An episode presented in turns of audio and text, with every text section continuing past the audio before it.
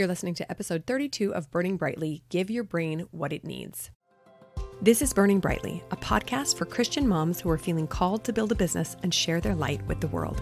I'm Bonnie Wiscombe, a life coach, mom, and entrepreneur, and I'm honored to be your guide as you face this business building adventure full of highs, lows, and everything in between.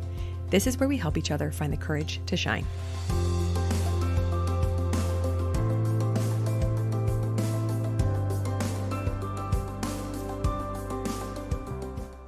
Hello, my friends. Welcome back to Burning Brightly. Today we're going to talk about what our brain needs. Hmm, what do you guys think it needs besides probably less sugar and more sleep? Our brain is actually a super efficient machine that wants two things it wants us to be happy and it wants to do it with minimal effort. Lazy and happy, essentially. How do we know this is true? Well, because we prefer Netflix over reading difficult books.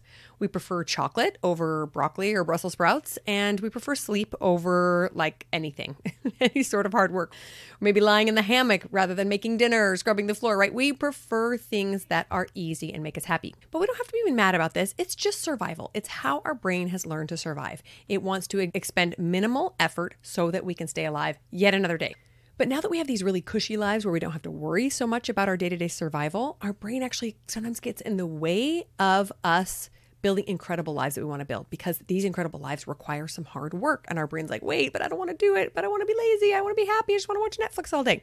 We have to acknowledge and accept that this is going to come up for our brain and not think that we're doing anything wrong, right? We've talked about this before. But this is what I've noticed amongst my clients and myself as well is when we start doing life coaching or mindset work, thought work, we often jump straight to changing the thoughts that we are thinking.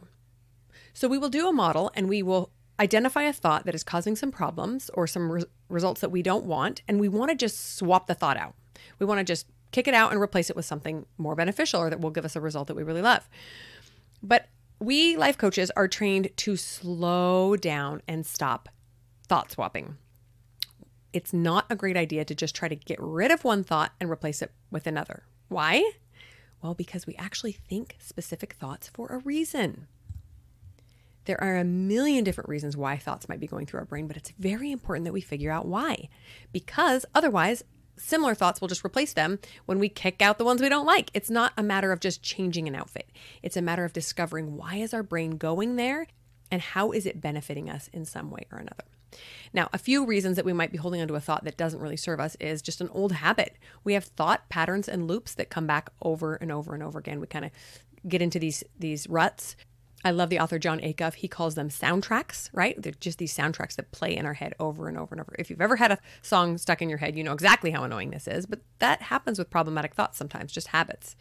Sometimes it's laziness. We just allow whatever thought comes into our brain to stay there and take up space even though it's not giving us the results we want. Sometimes it's actually faulty facts. Sometimes our brain is not aware of all the facts. And so we start to think things that aren't really true or aren't serving us. But there is always a reason that your brain is thinking the thoughts it is. Now, we can learn and benefit so much more by investigating the why behind these thoughts rather than just dumping the quote unquote unuseful thought and grabbing a new one. We have to figure out why our brain is going there. So let's talk about what this looks like in case you're a little bit confused. I recently coached someone who was struggling with a relationship. She firmly believed that this person in her life did not value the relationship as much as she did. That was her main thought. It was, I'm not as important to this person as she is to me. Okay, that would be a painful thought, right? You could see how that would be painful. Her brain then became expert FBI investigator and came up with example after example after example of how and why this thought was true. Literally everything this person did was somehow turned around in my client's brain to prove that that thought was true. It didn't matter what the what the person did. The person could have brought a four course meal, dropped it off at the door, and my friend would have thought, "Oh, it's not five courses." I know that sounds silly, but our brain really, really is so good at finding reasons to believe a specific thought that we've already latched onto. Now, of course, my client's first thought was, How do I get rid of this? This is causing me pain. I want to get rid of this thought out of my head. I don't want to believe anymore that I'm not as important to her as she is to me. I just want to get rid of it. But she couldn't let go of it. She said every time she tried to change that thought, believe something else, she couldn't.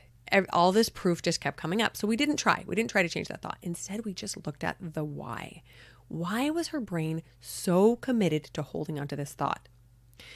Have you ever wondered that about one of your thoughts? Have you ever thought, gosh, this keeps coming up and I know it's not true? Sometimes we just say it out loud on a maybe a coaching call or when we're doing our own journaling and we think, that is foolishness. I don't believe that at all. I love doing thought downloads where we just sit down and write down all the thoughts we're thinking about a specific subject or person or something that we're struggling with.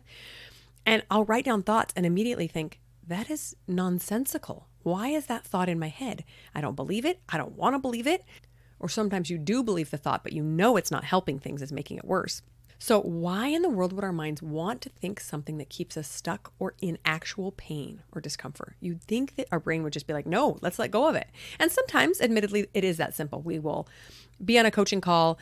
The coach will say, Have you realized that this is just a thought? This is not an actual fact. And we'll go, Oh, you're right. I could just let that go. But it's rarely that simple. Most of the time, we have to figure out why we're holding on to it. So, as this client and I chatted more, we discovered that her brain was using this thought to close herself off and stop being vulnerable. This thought was helping to protect her. So, let's take a closer look at this really quickly. This was the model that we came up with. Something happened in this relationship between my client and her friend. She had the thought, she doesn't value the relationship as much as I do. She felt sadness her actions looked like behaving badly towards those around her. She closed herself off a little bit and pulled back and maybe acted a little bit cold. And she even turned to a little bit of anger, right? Because anger is kind of that, that protective mechanism. She was feeling sad and hurt, and so she turned to anger. The result was that she was actually at risk of threatening the relationship herself. Her brain was getting her to act in a way that the relationship meant less than it actually did. Does that make sense? So even though she wanted to be vulnerable and she wanted to have this great relationship with this person, because her brain thought that maybe the other person didn't feel that way, she started to close off. Okay, so relationships in particular require both parties to be very vulnerable. So when our brain senses that maybe that person isn't as committed as I am, it wants to pull back and protect ourselves. That makes sense, right? Why would we want to be in a relationship with someone who's not as committed as we are? That sounds terrifying. And it sounds like recipe for disaster. We're going to get hurt. We're going to get disappointed at some point. Let's pull back and close off. But that's the worst thing to do in a relationship. So interesting. So let's take an analogy for a second because you guys know I love analogies. Let's think for just a second about how you drive, the posture of how you drive in a car when there's no risks everything's going well. Well, you just kind of sit relaxed, maybe lean back in your seat and you're kind of holding the, the steering wheel relaxed, maybe just with one hand. But if somebody cuts you off, or you have a close call, or someone runs a red light in front of you, what does your posture do? It tenses up. Maybe you white knuckle the steering wheel. Maybe you swerve. Maybe you reach your arm out to the passenger side to protect your kid who's in the seat. You adopt a defensive posture in order to try to save your life and your loved ones' lives. That's exactly what we're doing in relationships. We throw our guard up when we think, oh my gosh, this might be dangerous, even when having the guard down is what allows us to drive safely. So we must allow ourselves in relationships to let our guard down in order to love others and to be loved. But again, when our subconscious senses danger, maybe it's in the form of a friend or a loved one pulling back somehow, then that prompts us to protect ourselves. Our arms fly up, we get angry, we pull back, we do things that actually damage the relationship because we don't want to get hurt and we don't want to get disappointed. Isn't that so fascinating? I find it so fascinating. and guess what, friends? You knew I was coming back to this, but it happens in business too. Absolutely all the time. We will come up with thoughts like, nobody wants what I have to offer. Nobody wants what I'm selling because our brain senses danger or discomfort in the form of potential disappointment. It does not want us to put ourselves out there because it doesn't want to be disappointed and it doesn't want to fail. So pay attention to this and don't let your brain lead you astray. We can truly, truly find evidence for any story we want to believe. We can find evidence that nobody wants what I'm offering. We can find evidence that everybody wants what we're offering. We really can. But just notice when your brain wants to believe that you're going to fail because that is a defense mechanism. It is trying to protect you. It's not trying to make you fail, it's trying to make you stop before you actually fail, before your failure gets really big and scary. Don't hate on your brain for this. Just acknowledge that it's trying to keep you safe. It only believes the thoughts that it's coming up with because it is so terrified of the alternative, which is failure as it as it deems it. Just listen to this, acknowledge that this thought could be right and we're going to put ourselves out there anyway. I think this is so powerful. That's what we came back to on this client call. I told my client, you can believe that thought. You can keep believing that the person is less invested than you are, but show up as an amazing friend anyway. Love her anyway, 100%. Do everything you would to a friend that you felt was 100% there because that's the kind of friend you want to be. And it's going to make the relationship even better. Same thing with our business friends. We can believe that we're going to fail. It's okay because chances are good we're going to fail at some at some point or another, right? Chances are good we're going to be uncomfortable or disappointed or have something go wrong.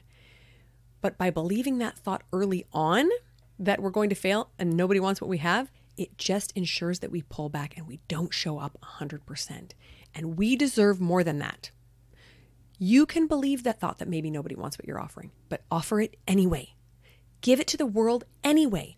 Don't try to convince your brain by thought swapping. Instead, just get out there, do the work, and then you get to prove to your brain that it was wrong by seeing actual evidence of people signing up for what you have to offer. Isn't it so fun? You guys, this stuff is so great. Thanks so much for tuning in this week. I have something super exciting coming up for you guys in just another week or two. So stay tuned on the podcast. It's going to be perfect, especially for any life coach that is feeling stuck or like they don't know where to go next to launch their business. I've got you covered. So we'll talk to you next week. Are you ready to get started on your dream business? Join Finding Your Side Hustle, my digital course that will guide you through discovering what it is you love and how to turn it into a family friendly business. Are you ready for one on one support as a mom or entrepreneur? Schedule a free coaching call with me to work on the goals you have for your life including business success, weight loss, or better relationships. I can't wait to help you make progress on your dreams.